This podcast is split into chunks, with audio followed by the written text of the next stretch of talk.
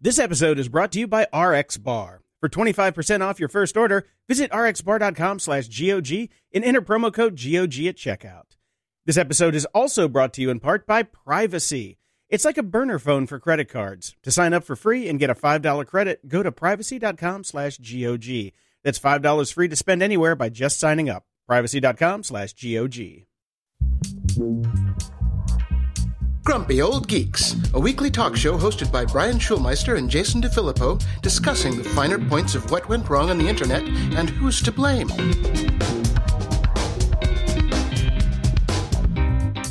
Welcome to Grumpy Old Geeks. I'm Jason DeFilippo. And I'm Brian Schulmeister. Wow, we have a metric ton of feedback, so we should probably just get going. This is going to start to turn into a feedback. Uh, what day does it come out? Thursday show? Yeah, feedback Thursdays. Yeah, yeah. Okay. The way the way it just rhymes, it rolls off the tongue that way. Yeah, it just flows. It just flows. So, anyways, moving on, we have a bit of follow up. Uh, we talked last week about the iTunes headache problems that people were having uh, that went kind of viral. Somebody who had three movies disappear from his iTunes library and got uh, two rentals in return because of licensing issues. Turns out it's a bit more complicated than it just being pulled. He was moving from Australia to Canada, and there's licensing in different countries. Oh man, that sucks. That does not necessarily negate the fact that any movie or book or music can disappear at any time, anyways, because of licensing being pulled. That just hasn't happened yet. So licensing in different countries makes sense, but still, you need to remember you do not own these things.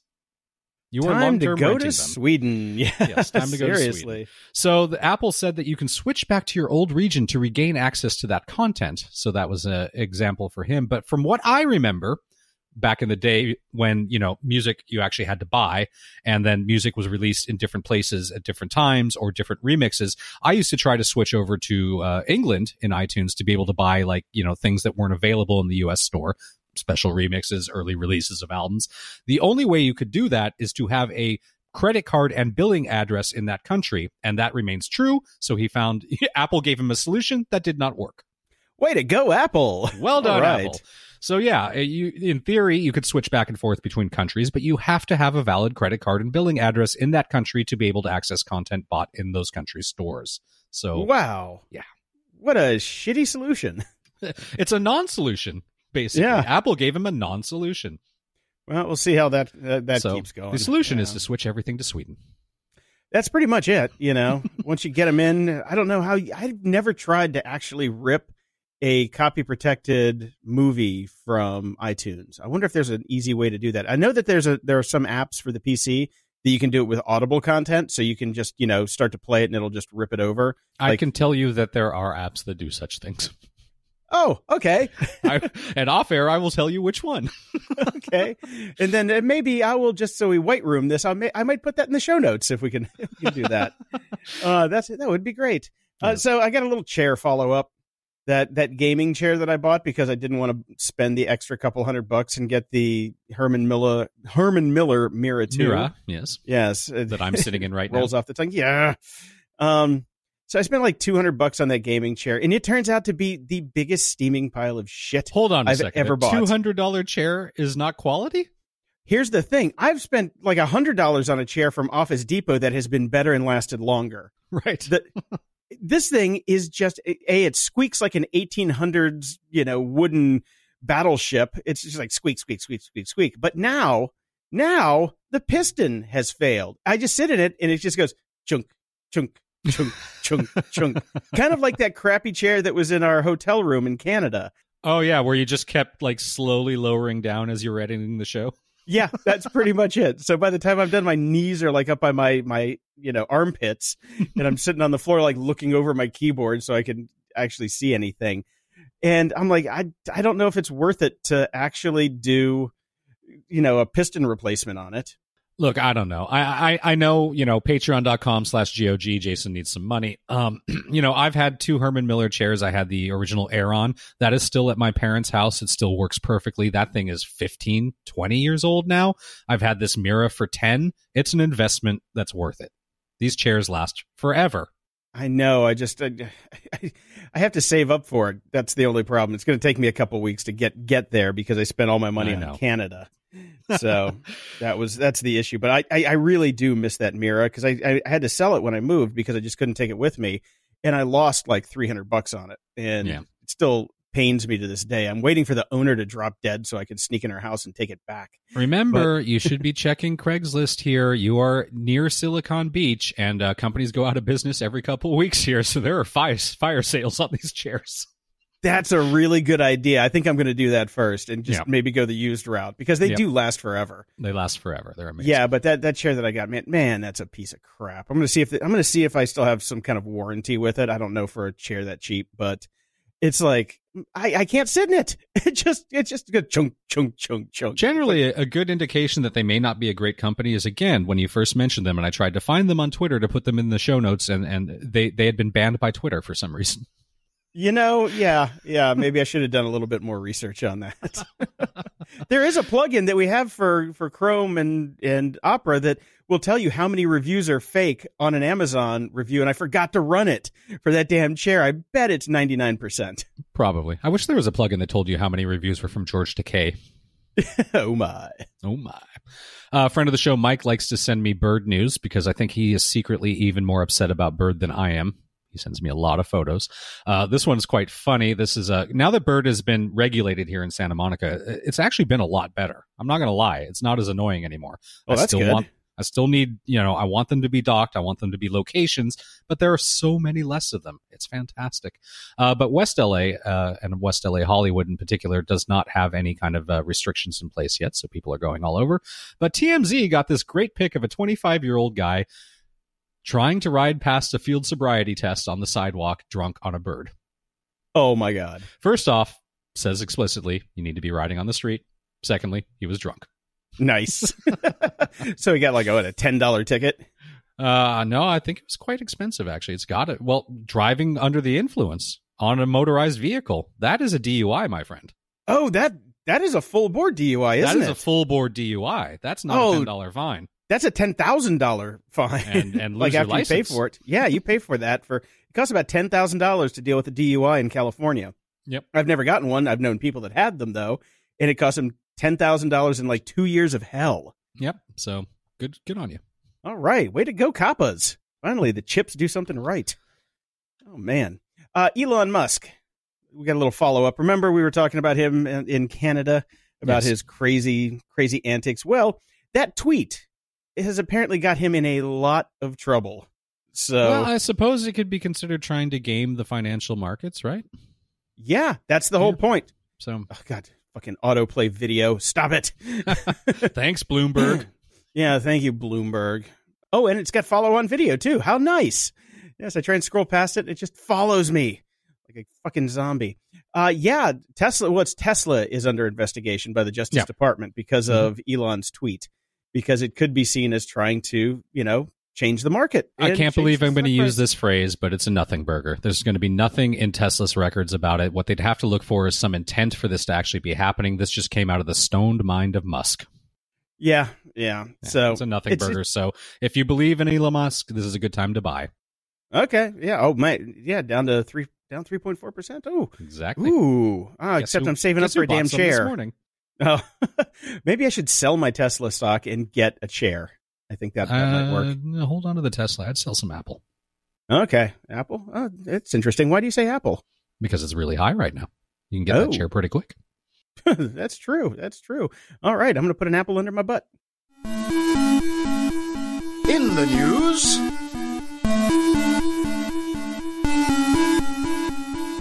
Facebook is going to use AI to start fact checking photos and videos. Whee!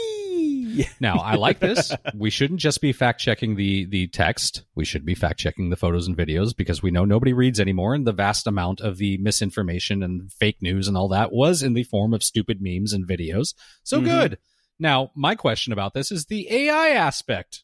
Yeah. Because it says here it's a fact checking program to include photos and videos. All 23 of its third party fact checking partners across 17 countries are on board. We know that most of those 23 companies are mechanical Turks in the Philippines. They're not true. AI. AI is people again. It's it's people all the way down. Still It's comes people. back to that. It's not AI. It's people. And they talk about the whole system. There's a machine learning model that will aggregate Facebook for from users uh, doing exactly what I said you do. Get things get flagged. If they get enough flags, it goes into a queue. The machine learning model will take that queue. It'll do a couple things with it and basically, you know, look and see if it's crazy in and of itself. After that, it kicks it into a queue where a human has to look at it. Nice. So I don't quite understand the AI there. The one thing I think they need to do is they need to have quote recognition software in these news stories because one of the things that I used to do that drove my mom crazy was she would send me one of these batshit insane, you know, right wing email yes. newsletters that she's on. Mm-hmm. I would get it and I'd, I would actually go read the book for the quote. The one that I remember the most is the uh, Lee Iacocca book because she was sending around some Obama quote uh, about how Lee Iacocca hated Obama. And I read the entire fucking book. And the right. quote was like in the last 20 pages, which was really annoying because I could have stopped it earlier. But if, if they can take these quotes and actually, you know, compare them to the original source material, like in the book, if they have yeah. the right to search the books, and then they can say, "Oh, misquote, misquote, right. misquote," that might actually help because yeah. that, that's a lot of the stuff that I see is people are are they take a quote, they change a few words, and just turn it around. Yeah, it's like Grr. that's true. Well, the thing that drove me absolutely batshit crazy about this entire article is uh, buried a little bit further down. Uh, once identified as false, the flag content will show up less frequently on Facebook's news feed. Isn't the fucking point to then pull it completely? Yeah. Yeah. If it's fake, why is it showing up less frequently? What's the point of this program? Yeah. yeah. Now, uh, for all my anger about that, there are studies that are saying that Facebook's crackdown on misinformation might actually be working. The keyword there being might. Uh, a new study from researchers at Stanford, New York University, and Microsoft Research suggests that it could be working to some extent. It was released as a working paper last Friday, um, and basically says that uh, it does seem to be coming down a little bit. The engagement on stories from sites that are known to be purveyors of fake news are lower my argument would be purveyors of any content on Facebook is lower because Facebook is screwing you and making you pay for it. Yeah. So, yeah, uh, but they say the study is far from definitive. But apparently, maybe, slightly, this is working a little bit. maybe, slightly, kind of, sort of, maybe. Yeah. Perhaps in no discernible way that we can prove to you in any way, shape, or form. Sometimes I wonder why we do this show, Jason, because no. basically our show could be our show could be put down to everything that they tell you is wrong and analytics are bullshit. yeah, that's kind of it. We've said it before. Yeah. We'll say it again. But yeah, yeah. Here, here's a study that actually doesn't mean anything. Yeah, that's pretty much every study. Oh, oh, remember when eggs were bad for you? Oh, eggs are great for you. Oh, we don't know what the fuck we're talking about. Yeah, we don't know. So, uh, we have some good news from Twitter for once. Twitter is giving its users what they actually want a final, real, reverse chronological timeline, only broken up by ads and suggested tweets half the time. Half the time. Okay. I, I got an email from Twitter this morning that says, Jason DeFilippo, get back to the basics with an introduction to Twitter. And of course, it is a video of a cat. So they're sending me cat videos now. Why aren't they doing birds? Their whole thing, they're so off brand. It should be a bird thing. I know. It should What's be. What's wrong but... with these people? Yeah, so this is like a how to retweet. Oh right. God, mm. it, it, and I'm like, okay, I've been a member since well, even even my current account, I think I've been a member since 2010. So that's like eight years. I kind of know how Twitter works. So yeah. what, what what kind of weird desperation shit is this? And of course, Twitter could have just said, "Hey, we're giving you back your chronological timeline," but instead it had to be run through the PR machine. I just love this sentence structure so much I have to read it in its entirety. we learned that when showing the best tweets first, people find Twitter more relevant and useful. However, we've heard feedback from people who are at times prefer to see the most recent tweets. The company said in a statement posted to its support account, "Our goal with the timeline is to balance showing you the most recent tweets." Ads with the best tweets, more ads, you're likely to care about, but we don't always get this balance right. No Just shit. Make it chronological. YouTube, Facebook. That's all anybody wants. That's but what everybody again, wants. No, that's know, how they make pay. money. We don't pay. Yeah. Uh, we talked about Apple iOS 12 last week. It came out. Uh, I have installed it on everything. It does seem to be kind of nice. It's great. It's fantastic. The problem is, I did the public beta on my phone, and. I cannot upgrade to the new WatchOS. Have you been able to upgrade to the WatchOS yet? Uh no, I didn't try that yet because I seem to always have issues with WatchOS upgrades. Yeah. so I was going to wait until other people had confirmed it had worked. Yeah, yeah, no. Uh, Justin Vandenberg uh, over on Twitter is really trying to help me out, and he's sending me all these screen caps of stuff on how to get it done and all this stuff, and it just doesn't not work. That's Okay, the that's the problem. yeah, it's it is a it is a massive pain in the butt. I want to get it upgraded because it'd be really cool if we had the walkie-talkie feature. You know, I've got a bunch of Yeah. friends that have watches now. Like almost everybody I know has an Apple Watch. and It'd be really fun to use this walkie-talkie feature, but I just can't get the goddamn thing to load. God, Um, I hope I can turn that off. I'm sure you can. Brian, hey, did you check that new article I sent? It was so good. Jason, I'm putting my kid to bed. Oh, how's she doing? yeah, that's basically why I need to turn it off. exactly. but yeah, iOS 12 is great. It's it's one of those maintenance releases that I think they actually did a good job on so far. yeah, I, it looks pretty. Uh, my phone does seem to be running a bit faster. I'm I'm impressed. Even my old iPad Mini is running a lot faster. Yeah, no, it's good. And I think they I've did got- it. Oh my god. they and I seem to have more battery life. It doesn't die nearly as fast. Nice. Except I just nice. want my fucking watch to upgrade. But Well, what are you, you let me do? know when that works. I will. I Um, will. I, there was uh, let's see, Shopify CEO Tobi Lütke did an interview with Recode, uh, and he talks about Amazon has launched Storefront, which we haven't talked about yet. It's a retail hub for small businesses, Mm-hmm. basically a way to use Amazon to set up your own small store, right? Just Yeah. like Shopify. Um, so he did an interview, and he says it feels like a trap to me. Yeah, A couple of years, It's a trap. des- it's a trap.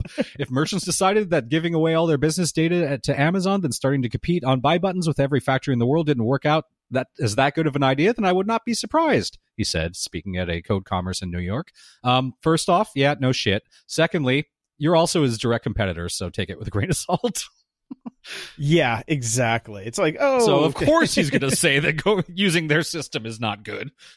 Yeah, no doubt. So I haven't looked too much into storefront. I don't know what the deal is in terms of sharing data. Um, Spotify, you know, also takes data, so let's not forget that. It's not like Spotify has their hands clean of this sort of stuff. right. I mean, yeah, a direct competitor for. Yeah, exactly. Just But- much smaller. But I do. I, I got to say, Spotify is. If you do need to set up a store, Spotify or Shopify, Shopify. not Spotify, Shopify. Hey, dyslexic. What do you want, man? Every now and again, I see different letters.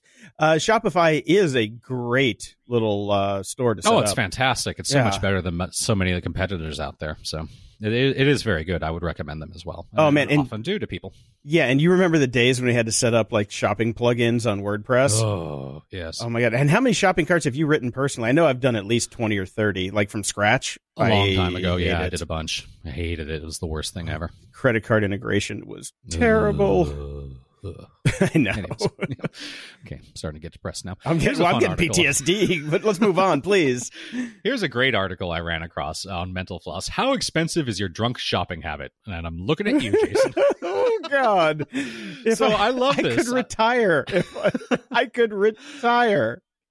Drunk Americans may be spending as much as $30 billion dollars annually while shopping online, the Daily Dot reports. A separate survey conducted in February of 2018 by the website Finder suggests as many as 46% of people have made a purchase while under the influence.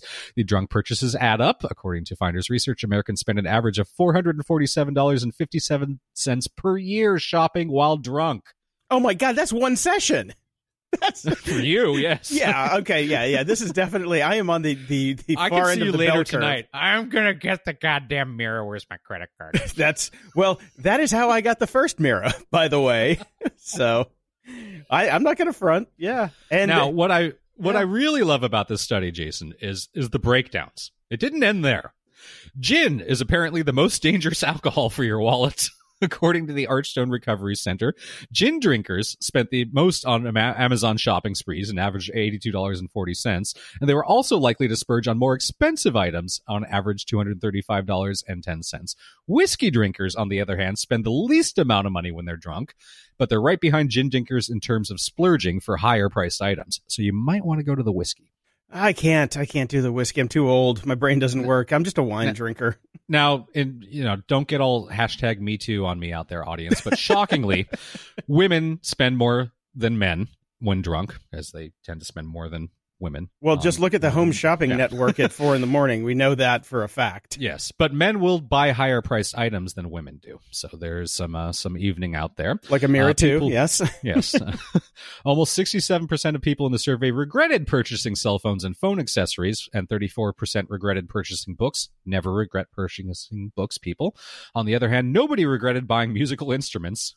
What? Their, neighbor, their neighbors may have, yeah. but they didn't mind. I wanted this And- drum kit since I was 12 and now I've got one. Woohoo! and uh, where I figure you fall fully into this uh, into this survey is a full 93% said that they enjoyed the purchases of pet supplies. I have never drunk bought pet supplies. I can I can hands down say that. you so- are 7% in the one that I thought you fit into. Your Venn diagrams do not overlap. No, no, electronics are my downfall.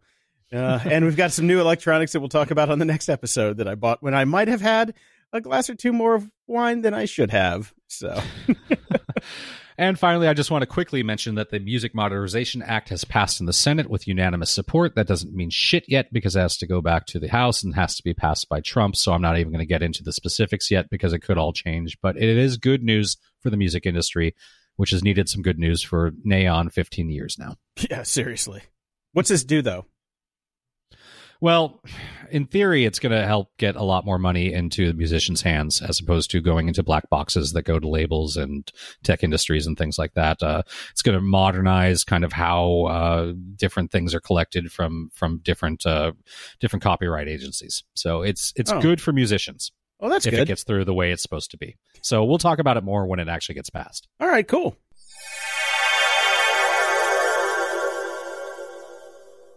This episode is sponsored in part by Privacy. Privacy is the first payments product that keeps your personal information private while being even more convenient than using a regular credit card online. Privacy lets you generate a brand new Visa card number for every purchase you make online with one click with their browsing extension or mobile app. We all buy stuff online more and more, and what Privacy does is gives you a temporary card number for every site you buy from. Never forget to cancel subscriptions or trials ever again. Totally worth the price of admission, which happens to be free. They make their money the same way debit cards do with interchange fees paid by merchants. And you know how skeptical we are of free services here, and these guys actually have a business model and we like them. We like them a lot. I reviewed this product a long time ago when they first launched, and we're not just pimping it because they paid us. I'm an actual customer and love what they're doing. If you use a password manager, and of course you do because you listen to our show, you should definitely use this. You don't use the same password everywhere. Why use the same credit card? And cards are locked to a merchant, so you don't have to worry about changing your card everywhere if one of them gets hacked, which we all know it's just a matter of time. Sign up takes less than two minutes, and like I said, it's completely free. You can freeze cards and set spending limits, cards locked to merchants, making them useless to thieves. It's private. You can protect yourself from online fraud with virtual card numbers. It is the coolest thing. And it's disposable. You can delete cards at any time and kiss forgotten subscriptions goodbye. To sign up for free and get a $5 credit, just go to privacy.com slash GOG. That's $5 free to spend anywhere by just signing up. Privacy.com slash GOG. Get on it right now. This episode is also brought to you by RX Bar. RX Bar wants to build things the right way. They believe in the power of transparency, and their core ingredients do all the talking because they're all listed right on the front of the packaging. You'd, you'll recognize RX Bar. They're the ones that just have the egg whites for protein, dates to bind, nuts for texture, and a couple other ingredients for deliciosity, like unsweetened chocolate, real fruit, and spices like sea salt or cinnamon. And the, they taste great. They taste fantastic. I put a bunch of these in my bag when we went to Canada for Fireside, and it was fantastic. I had built-in snacks wherever I went, and my favorite is, of course, the blueberry, and a second runner-up is mixed berry. But they've got tons from chocolate hazelnut to mango pineapple, all sorts of different combinations. Standards like chocolate chip too, and coffee chocolate, and some seasonal flavors that they're going to be bringing out. And now RX Bars debuted an RX Nut Butter, which contains a few simple and similar ingredients like egg whites, fruits, and nuts. Each single serving packet contains delicious creamy nut butter with, with 9 grams of high quality protein. It's squeezable and spreadable and pairs great with fruit, rice cakes, pretzels, or straight out of the pouch. I actually put mine on bagels, but call me call me crazy like that. So to get in on this deal for 25% off your first order, visit rxbar.com slash GOG and enter promo code GOG at checkout. 25% off your first order, rxbar.com slash GOG, promo code GOG at checkout. You're going to love these things. I have them with me all the time.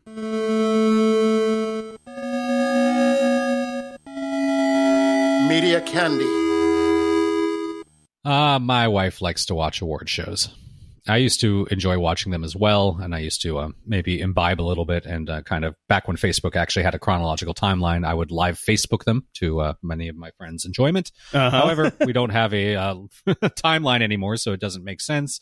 And also, I started to realize I no longer knew anybody on the Grammys or the Emmys or anything anymore because I'm old and don't care. Mm-hmm. So I stopped doing that. But uh, my wife still enjoys watching it. So uh, sadly, on Monday night, I uh, had my iPad open to watch the Dodger game, and the, the Emmys were on. So I watched it. Uh, congrats to the Americans, uh, The Marvelous Miss Maisel, and Game of Thrones, all of which uh, won a lot of awards and all of which I loved. I'm a little leery on Game of Thrones winning since they haven't aired an episode in over a year and a half. So I don't quite see how they win Emmys this year. Yeah, yeah. Whatever. I, I look. Um, I'm I'm happy about the Americans. I just didn't think they won enough awards for their final season. No, no, it was their final season, and they totally should have won Best Drama, not Game of Thrones. That's my that's my entire point. Yeah, Game of Thrones that, for so. next when, whenever the next one is in three years.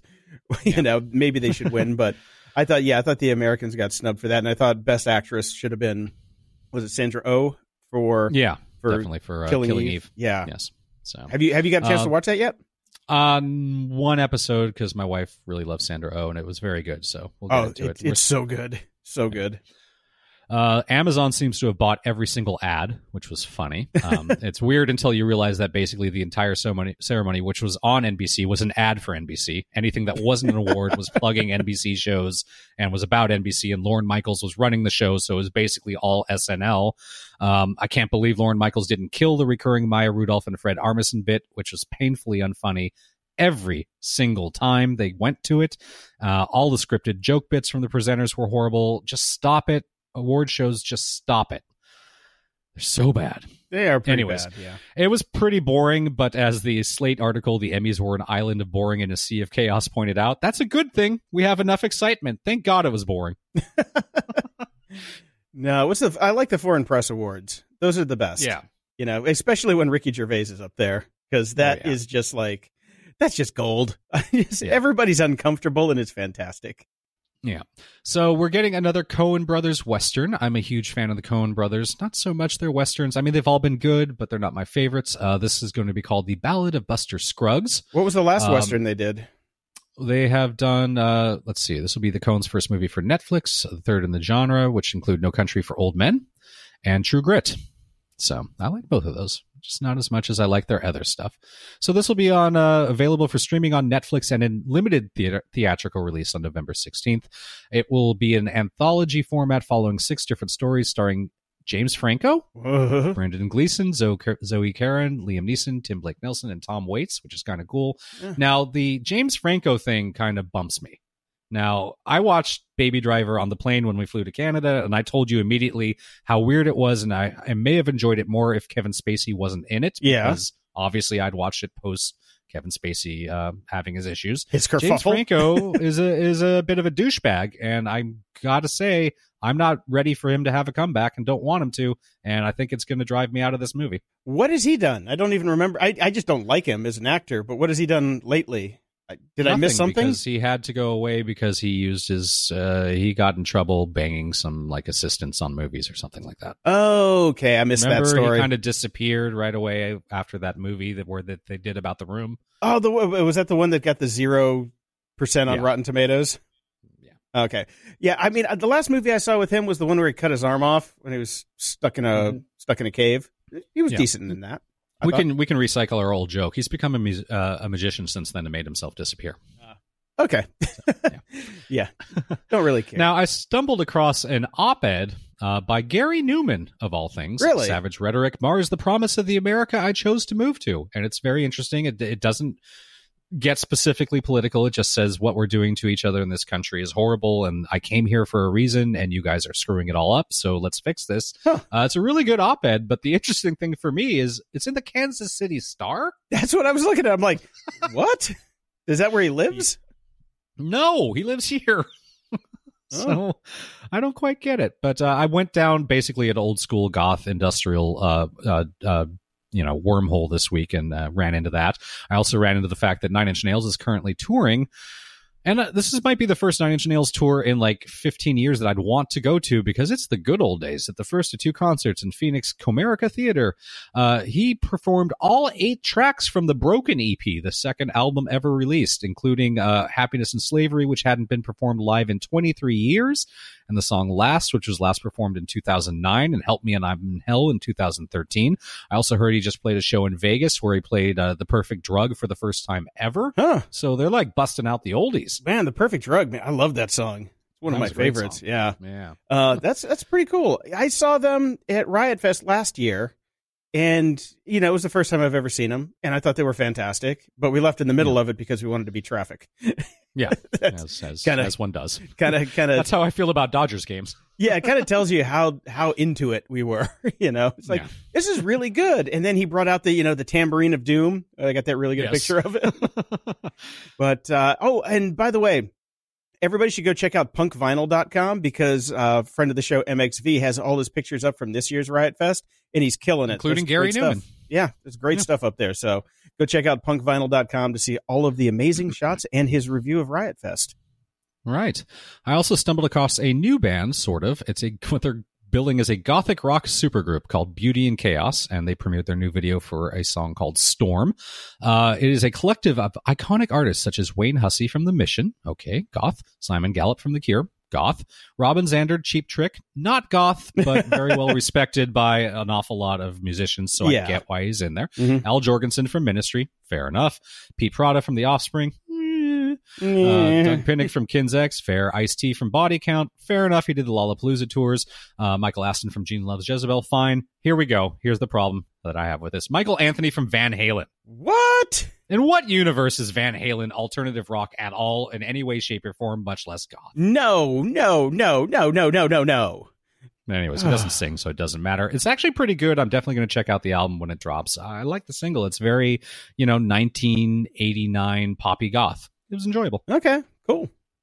Now Yeah, Van Halen over. Yeah, I know. It was just that bumped out to me. Like, no, what's he doing in there? I'm sure he's a nice guy. Yeah. Can't wait to see him in eyeliner. yeah.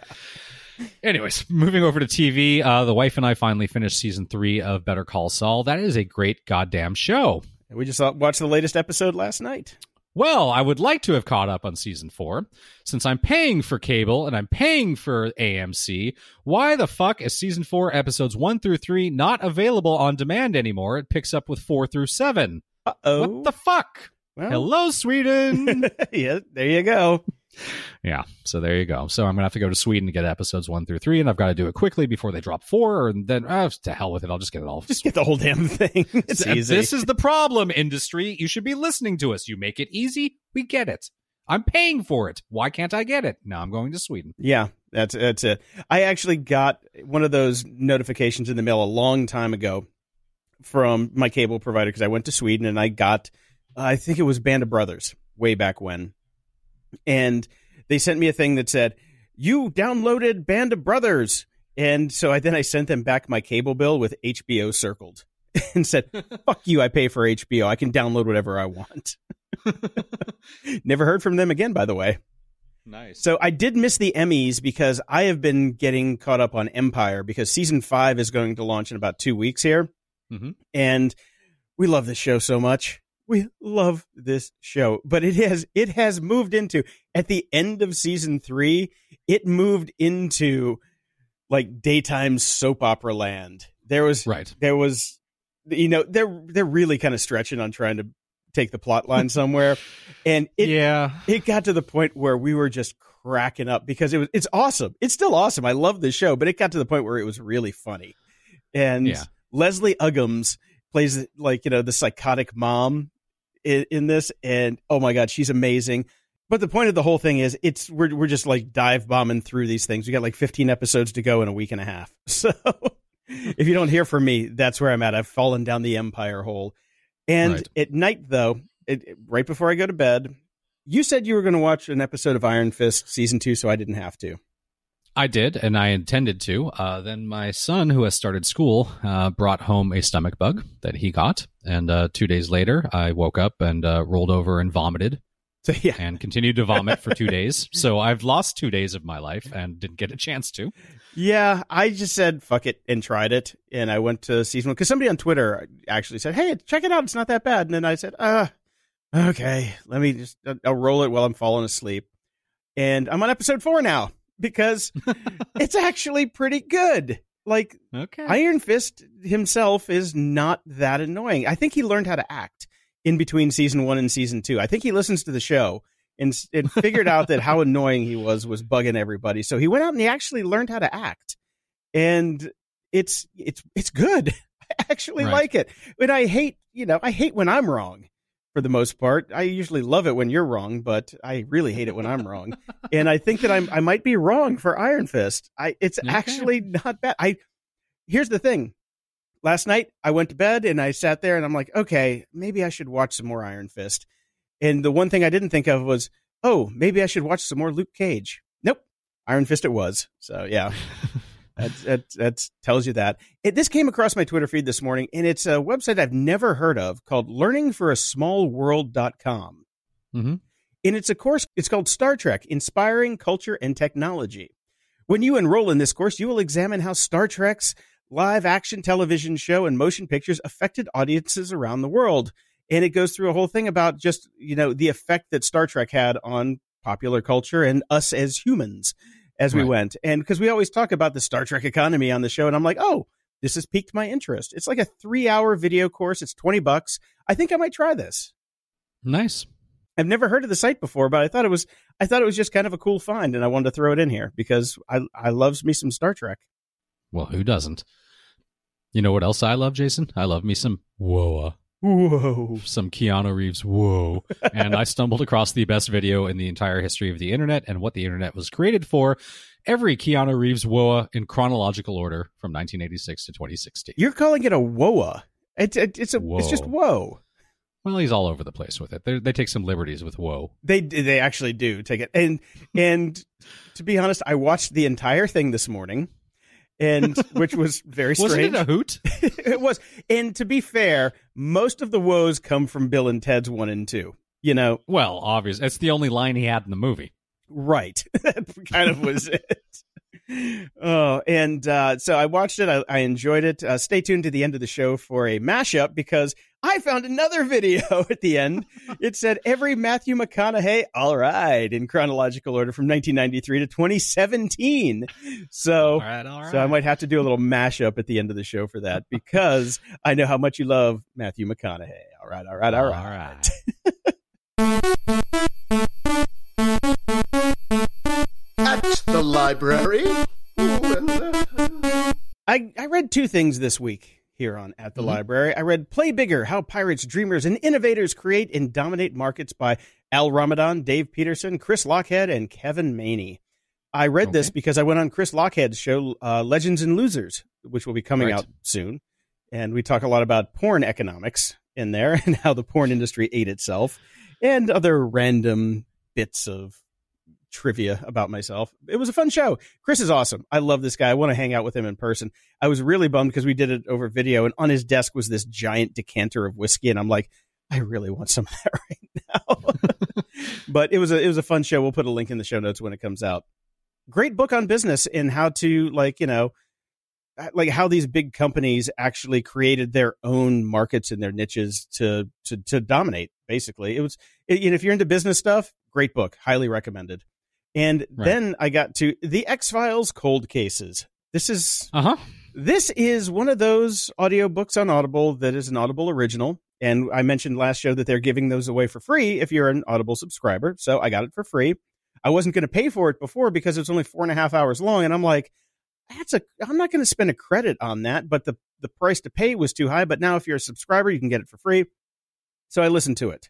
Well, oh God, oh fucking mighty. I want my four and a half hours back. The truth is definitely out there. It's definitely out there in a Mhm. very poorly acted audio drama.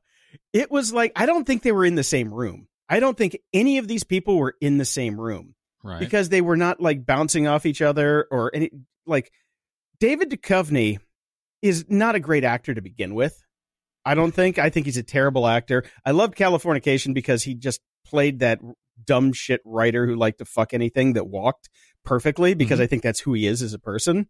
And I just know some people who know him and have slept with him and said, "No, no, that's him in person. That's yeah, that's him." So stick with that. Gillian Anderson was fantastic. She actually acted. Smoking Man was great. I mean, everybody from the show is in this, but I don't think that they were in the same room because nobody was acting off each other, and it was terrible. But Right. if you want the backstory, the the the answers to the questions, Brian, that you have been looking for, they're in here. They're all in here. One, uh, two quick questions, Jason. Uh, first off, is this just available as a regular book? Could I just read it? Nope.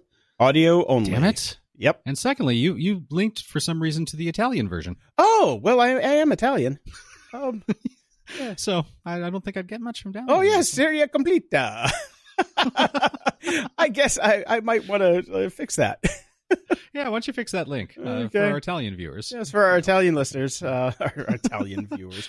Uh, that was the only one that had the the whole because it's it's broken down into five different uh, books here. Um, Right, right. Okay. so Well, I'll, I'll figure it out. gonna- I'll figure it out and get I'm- it to you. But yeah, I'm sure there's some sort of X Files wiki out there that that runs through the basics in this in this audio series, and I can just figure out what the answers were without subjecting myself to this. or I could go find that app that I mentioned before that lets you rip an audio book and maybe loan it to you one day when you're out on a bike ride. uh, it's uh, yeah, yeah. It was just so poorly acted. I had a really hard time actually giving a shit. But they do talk Right. about they talk about the kid, they talk about the aliens, they talk about the black goo. All of the stuff is in there, and they just kind of answer basically most of it. So Right. Uh, if if you want to, feel free. Moron of the week. This week's moron of the week is what we call a twofer. Okay. We have uh, two morons in one in one story. so the Massachusetts police tweeted a screenshot, um, sort of. So the article says they tweeted a screenshot of a computer monitor Thursday to help illustrate the extent of a series of gas explosions and fires that occurred throughout uh, throughout this one area in Massachusetts. Uh, one person died, about 20 more were injured. So, you know, they tweet this out as information. So, first moron article of the story. The screenshot of a browser, which has now been deleted, included a map of the affected area. Next sentence. The photo or the image appears to be a photo taken by a smartphone of a computer screen at the police department. Screenshot of a browser, photo taken of a screen, different things. Okay. That's not a screenshot if you took a picture of it, is it? I kind of. Not by the definition. Yeah, okay. I mean, I'm- I, I can, might I can, you can fudge that one. It, I might be splitting hairs. it there, is a shot of me. a screen. Doesn't mean that you just did a screen capture, but go ahead. Right. Well, the problem with this shot is it didn't just include the uh, page of the map itself, it also included all the tabs that were open in the browser. Every single tab included pages of left wing activist Facebook groups in the area. Those aren't tabs that are open, by the way. That's the bookmark bar. Yeah, bookmark So they're, so they're all bookmarked. so they're actually looking at those on a regular basis. That's yes on the on the regs. They have them saved. yeah. So while no activist should be surprised that the police are tracking them, the concentration of left wing activist groups at the top of the browser uh, was rare if was a rare if inadvertent official acknowledgement of this kind of tabs keeping, quite literally. Yeah. uh, the Facebook groups that were bookmarked include Massachusetts Action Against Police Brutality, which organizes to end police brutality and shares stories of police killings, the Coalition to Organize and Mobilize Boston Against Trump, Combat. Nice. And a link to the website called Resistance Calendar, which posts Trump opposition events across the country. Huh. There do not appear to be tabs on this particular computer for right wing political groups that organize online, but perhaps they separate them by computer. This is just the left tracking computer, and to the right, you'd find the right tracking. yeah. Derp. That's, Derp. that's funny. This is what happens when you don't know how to use technology and you're put in charge. Feedback loop. We got a lot of feedback about one thing in particular that we talked about the other week. And uh, Joanna, the teacher who asked so much about the cloud storage advice, uh, she wrote us on Twitter. Thanks so much for your advice. Re my cloud storage. I already carry around a USB as suggested. It's fallen off my keyring though, prompting my cloud choice, but I'm glad I'm doing everything you guys can think of. Makes me feel better. Well, a lot of our listeners have some ideas for you. Some of them want to reach out to you directly, but you know, we're just a platform and we're not comfortable connecting people directly in case something weird might happen in some place and then we have to turn over all of our emails to the FBI and nobody wants that. Uh, so I will read all the advice that we got for Joanne and you guys can, uh, since she's on Twitter, you can find her quite easily and, uh, you know, get in touch each other with each other. That get way. in touch with each other, not get in touch with, get in touch each other. That's exactly why. We're not exactly. We don't any we don't want anybody touching each other. Well, unless No, unless no, you're into it, go for it. But yeah, It's consensual, yes. Okay, so first off, Pete, uh, love the show and the dumping on tech that deserves it. I have a suggestion for the educator in episode 280 that was looking for a cloud storage solution. I've been using Resilio Sync for quite a while now to keep files in sync across my computers and phone. I admittedly have not dug too deep into this, but the transfer of data is using BitTorrent technology. In my experience, it has worked flawlessly. Stay grumpy. all right. So That's there's one idea. AJ writes in. I don't know if it's too late for this, but that teacher that wrote in about cloud storage solutions, there's a Woot deal today on a home NAS. Well, yep, it's unfortunately too late now because that's pretty much gone. But it's kind of the same thing as a Synology, and it works out to be about the same price that uh, of the Synology that I got. It was about 160 bucks for the base unit, and then you still have to buy the hard drives for it. Also, there's the hashtag EdTech and EdChat that I'm sure could help her out. Yep. And Tim wrote in very generously and had this offer. Just heard the episode, that teacher who wrote in about cloud storage. Anyway, you could pass along my info to her. I would like to give her a few hundred dollars to pay for cloud storage for the next five to 10 years. You can find her on Twitter. Just look under our replies. Yep. Please do because we don't want to be responsible. John writes in, I heard this one too, and as someone in instructional technology, I have resources she can look into. Nothing personally to sell her, but leads I can certainly do. So same with you, John. Please feel free to reach out on the Twitters. Yes. And be nice to her. Yes, be nice. Give her lots of monies and and advice. Just don't be a dick. Okay, over on Patreon, we got donations from Dan and Mark. Mark writes in and says, Thank you for one of the best general technical podcasts on the web. I work for Red Hat, and I'm a bit of a geek myself, and it helps keep me current. If there's anything I can do, let me know. If you want to shout out something for me on the show, please just tout yourselves and your sponsors. All right, Okay. we, we will Yeah. do that. Yes, we will. And Jim writes in, yeah, the damn sticky videos. Didn't we all agree about 15 years ago that auto playing videos is bad? When did this shit become okay? Uh, when page views became the, you know, the coin of the We realm. also actually had Yeah. a standard for analytics about 15 years ago that made sense and then kind of went away. We also kind of agreed that, uh, you know, taking people's data and selling it wasn't okay. And, well, how did that go? Seriously. Yeah. Uh, Peter writes in, Howdy geeks. Hope you had a good time at Fireside. I can only imagine how great that Spank Bank talk must have been. Shame you couldn't get your hands on some booty coin. Yep. Anyways, I wanted to I just wanted some booty. I don't even care about the coin. Anyways, I wanted to share this video I just made, my first YouTube video actually, which is a tutorial on photogrammetry. Grammetry, you know what that is, Jason? No, I don't. I'm going to have to Well. check out the video. We'll have the link in the show notes. There's some really incredible computer science going on down here using difference of Gaussians and fast library for appropriate nearest neighbors, along with really cool ML algorithm. Thank you, ML Thank you. algorithms that I've been learning about in my coursework. Oh, but if the ladies ask, it's all AI blockchain, baby. Ha ha. So thanks, Peter.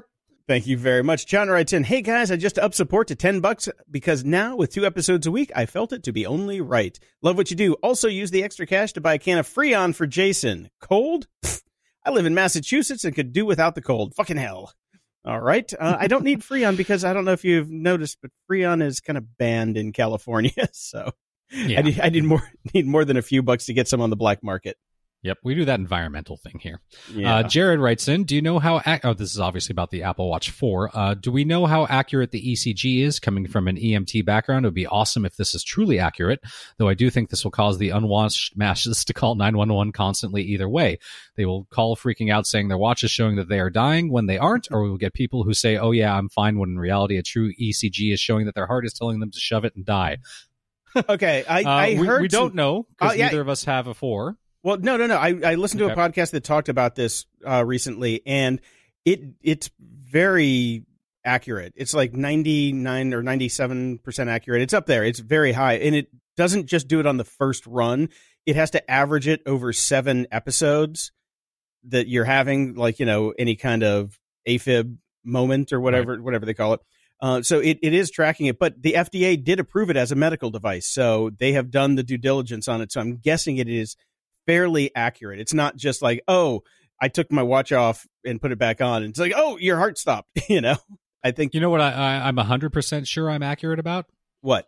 That I'm 100% sure there's something in the TOS and the and all of that about that says that you should not use this as a medical device. Probably. And you don't own your own heart rate anymore. yes. if you move to Canada, you can't get your heart rate back. We own it now. yeah. Uh, Barbie writes in, Hello again, GOG. I have a tech question for y'all.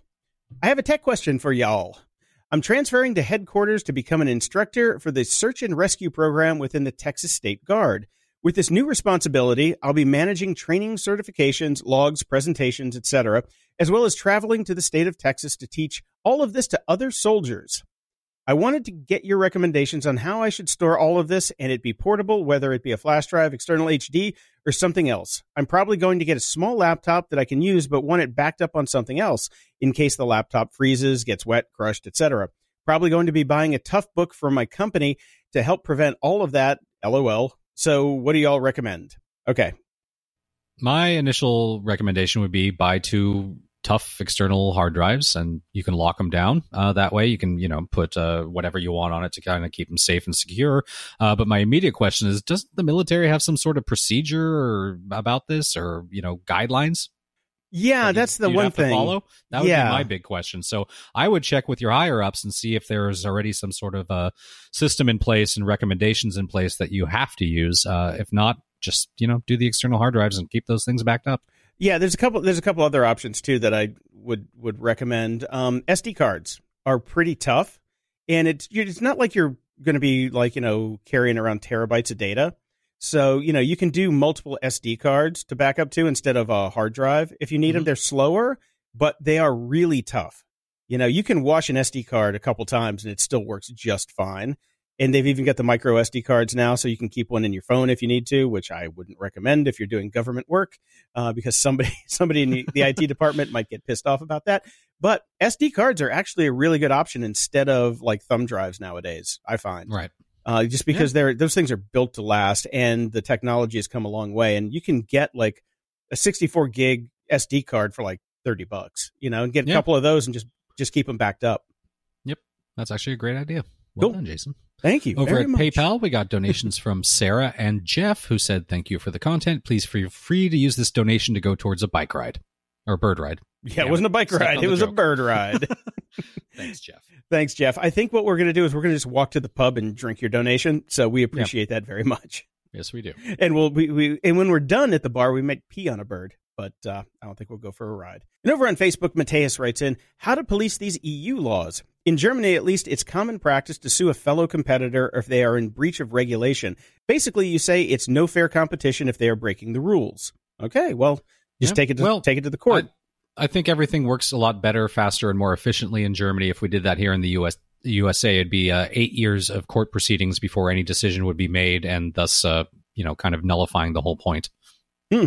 Yeah, nothing would ever get done. Nope, not at all. Yeah. Uh, over on Twitter, Alan writes us, y'all might remember the movie Holiday with Jack Black, Kate Winslet, etc. A chick flick I know. A meet cute is a talking point in that. FYI. Never saw that movie. Never heard of that movie. That's kind of crazy. And uh, Paul over on Twitter writes in, just what I need on my daily commute. And he sends us a link to the best UK roads for driverless lorries have been identified. So, oh man. Well, I would look at this. Uh, uh, here's a Mr. Brightside on this. You know which roads to avoid. That's true. Yes. If you don't want to die in a horrible tech accident. yeah.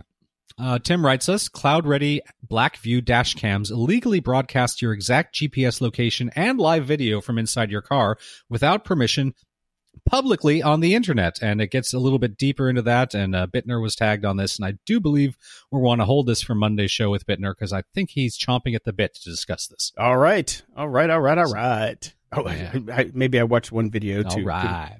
Whoa. Alan writes in, what was the security company you mentioned that works on the blockchain? I got laughed out of a meeting and couldn't find a link in the show notes. Grump on. Now, oh, it was it was. I couldn't remember the exact one, and I did a quick Google search, and there's a ton of them. One of them oh, is no. called. Uh, there's a, there's there's a ton apparently. So I couldn't remember specifically. Maybe you'd remember Jason, but uh, yeah, I put a link into the show notes to us uh, an article on Forbes about a company called Edge, which is cybersecurity on the blockchain. That wasn't it. That wasn't the one. Yeah, yeah. Begin with an X. We'll have to. Right. We'll we'll we'll dig it up and we'll throw it in the show notes if I can find it because hopefully our search will be fixed soon.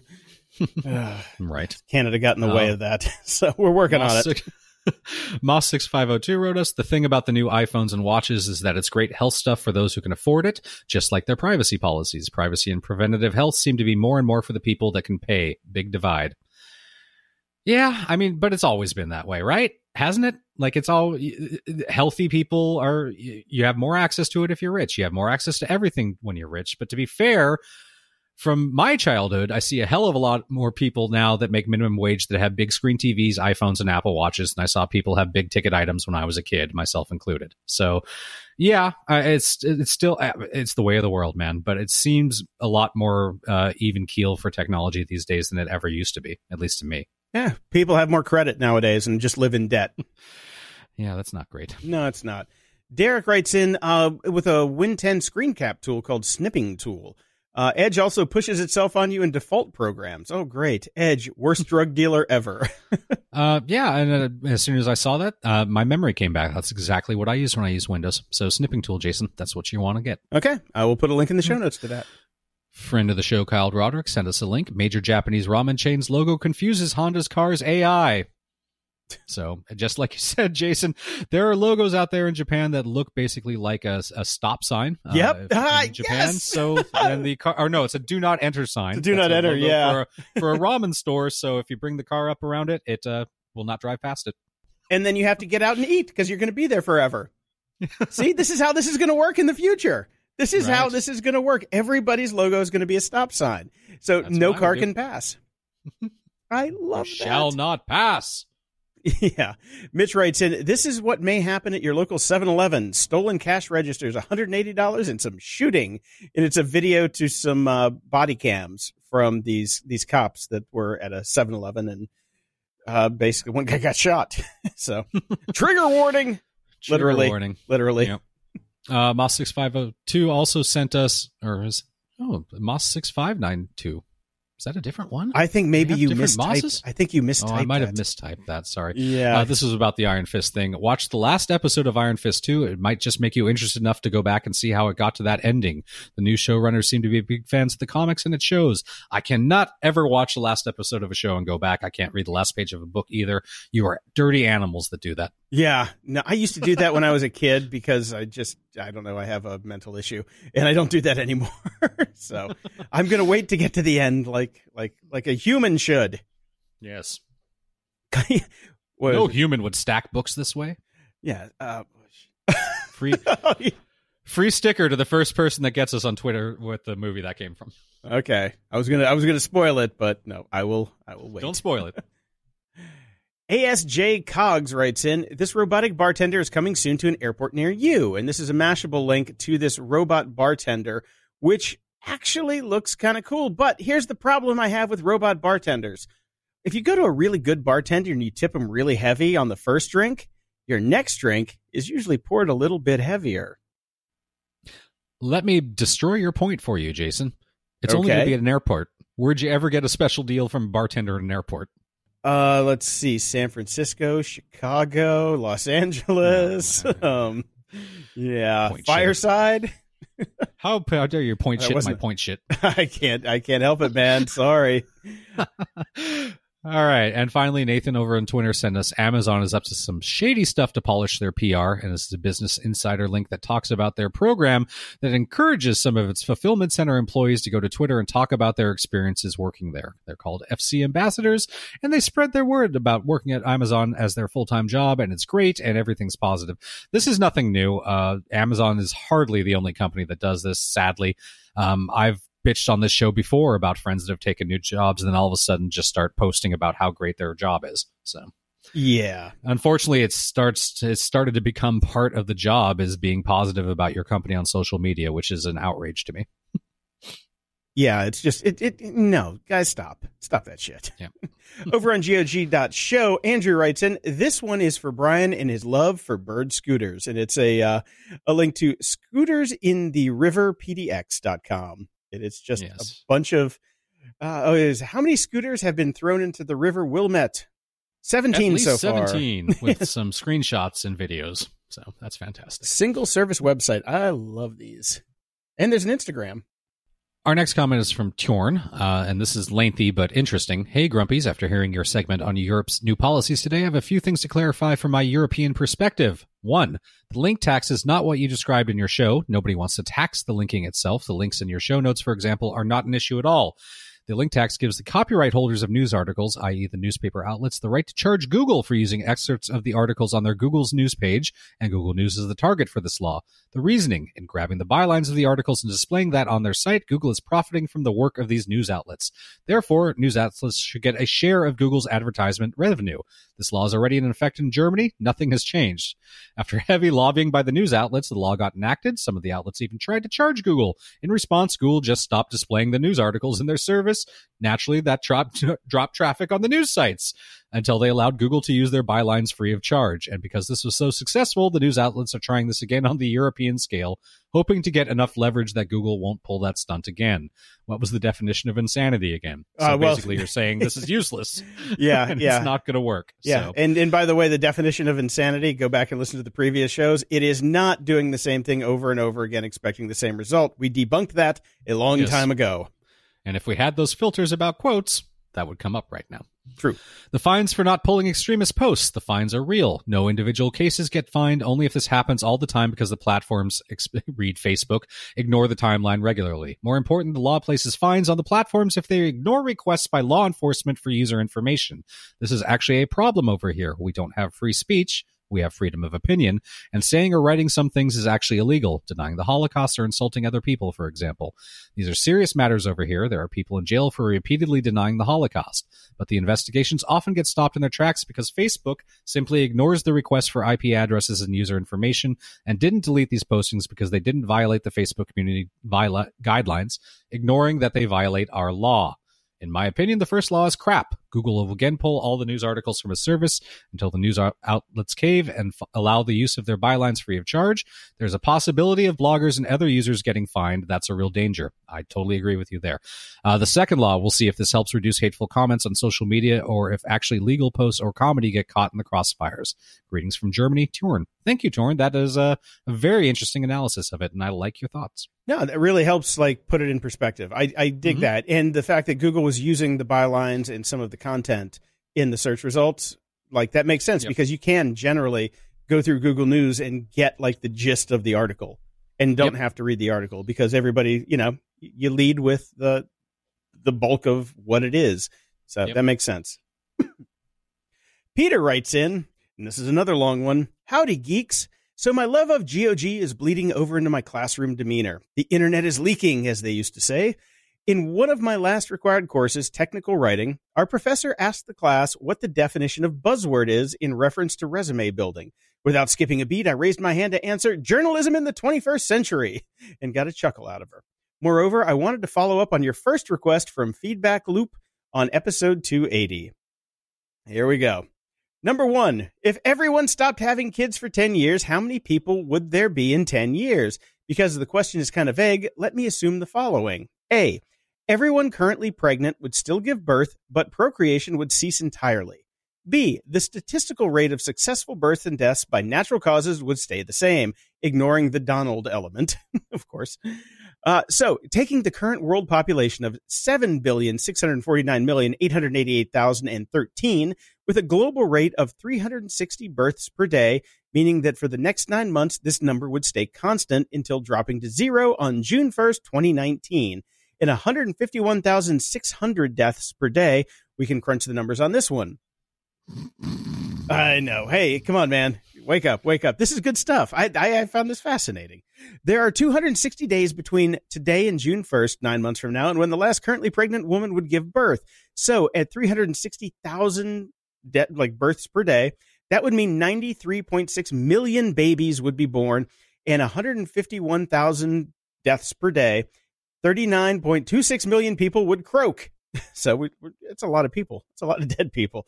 Um, the population that day when the last baby is born would be 7,704 million and some change. Then from June 1st, 2019 to September 14th, 2028, there are 3,393 days in total. Now we just need to use the death rate of 151,000 per day, which equates to 512,343 million. Oh my god. Okay, yeah. Okay, I'm going to put this in the show notes because anyone still with us? I'm halfway through this, but he does the math on it. He does the he math. Do the math, which is pretty amazing. And and he actually puts a Google Doc in here with the links or with with like he shows his work. Shows his work. Yeah. Yeah. Um, uh, TLDR. We start with where was the the original seven billion six hundred and forty nine million, and we end up with seven billion one hundred ninety one million. So not that great of a reduction over the course of ten years. Right. Yeah. So he says, "Love the love the show as always. Stay grumpy." Man, I thought I could get through that faster, but oh my god, that was no, a, that, was that a, didn't happen. That yeah. was a deep one. Brevity is the soul of wit, but thank you very much. appreciate, I love it. Appreciate I, you doing. Uh, look, man, we asked him to do the work, and he did it. That's so. true. That's true. We did ask for yeah, it. So yeah. So, so actually, uh, Peter, uh, send me your uh, physical address. I'll send you some stickers for that because that was pretty awesome. Okay. Over at iTunes, we got a five star rating from Ferdinand. Best podcast ever. I've been listening to GOG for going on two years now, and I live for the now two days a week. Parentheses, bang, bang, bang, end parentheses, when shows are published. I myself am, am only very indirectly in the tech world. My last three serious boyfriends have all been IT nerds, so I at least have heard of some of the $5 words y'all use and have some fodder for conversation topics. My current bleh seems to agree with your opinions the most, so he's obviously a keeper. I am also a huge fan of the sense of humor that infuses each episode. The snarkism is probably the main things that keep me listening. Even the mechanics behind a lot of the actual topics are way over my liberal artsy head. Which field I'm in is kind of ambiguous. My former dissertation advisor referred to me as a I can't even pronounce that. Thank you so much for everything you do. Also, I just made a recurring donation on Patreon. Appreciate it. Appreciate you, it. Ferdinand. Yes, Love and, and and she's a phenomenological cultural analyst. There you go. Yep.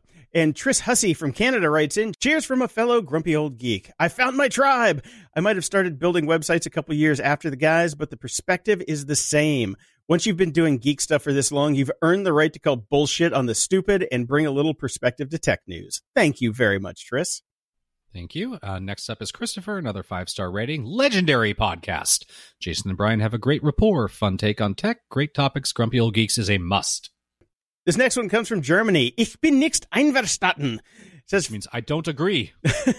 it's a five star funny. These guys should start the first dockless scooter company using AI running on the blockchain. Keep up the great work and stay grumpy. Well, thank you very much.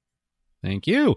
If you want your question or comment read on the show, head over to gog.show slash support and send us your feedback or questions that we can read on the air.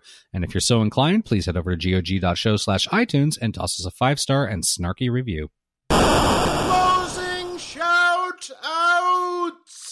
I don't have a shout out so much as uh, as as seen on Twitter that uh, really kind of encapsulated my feeling about the internet recently.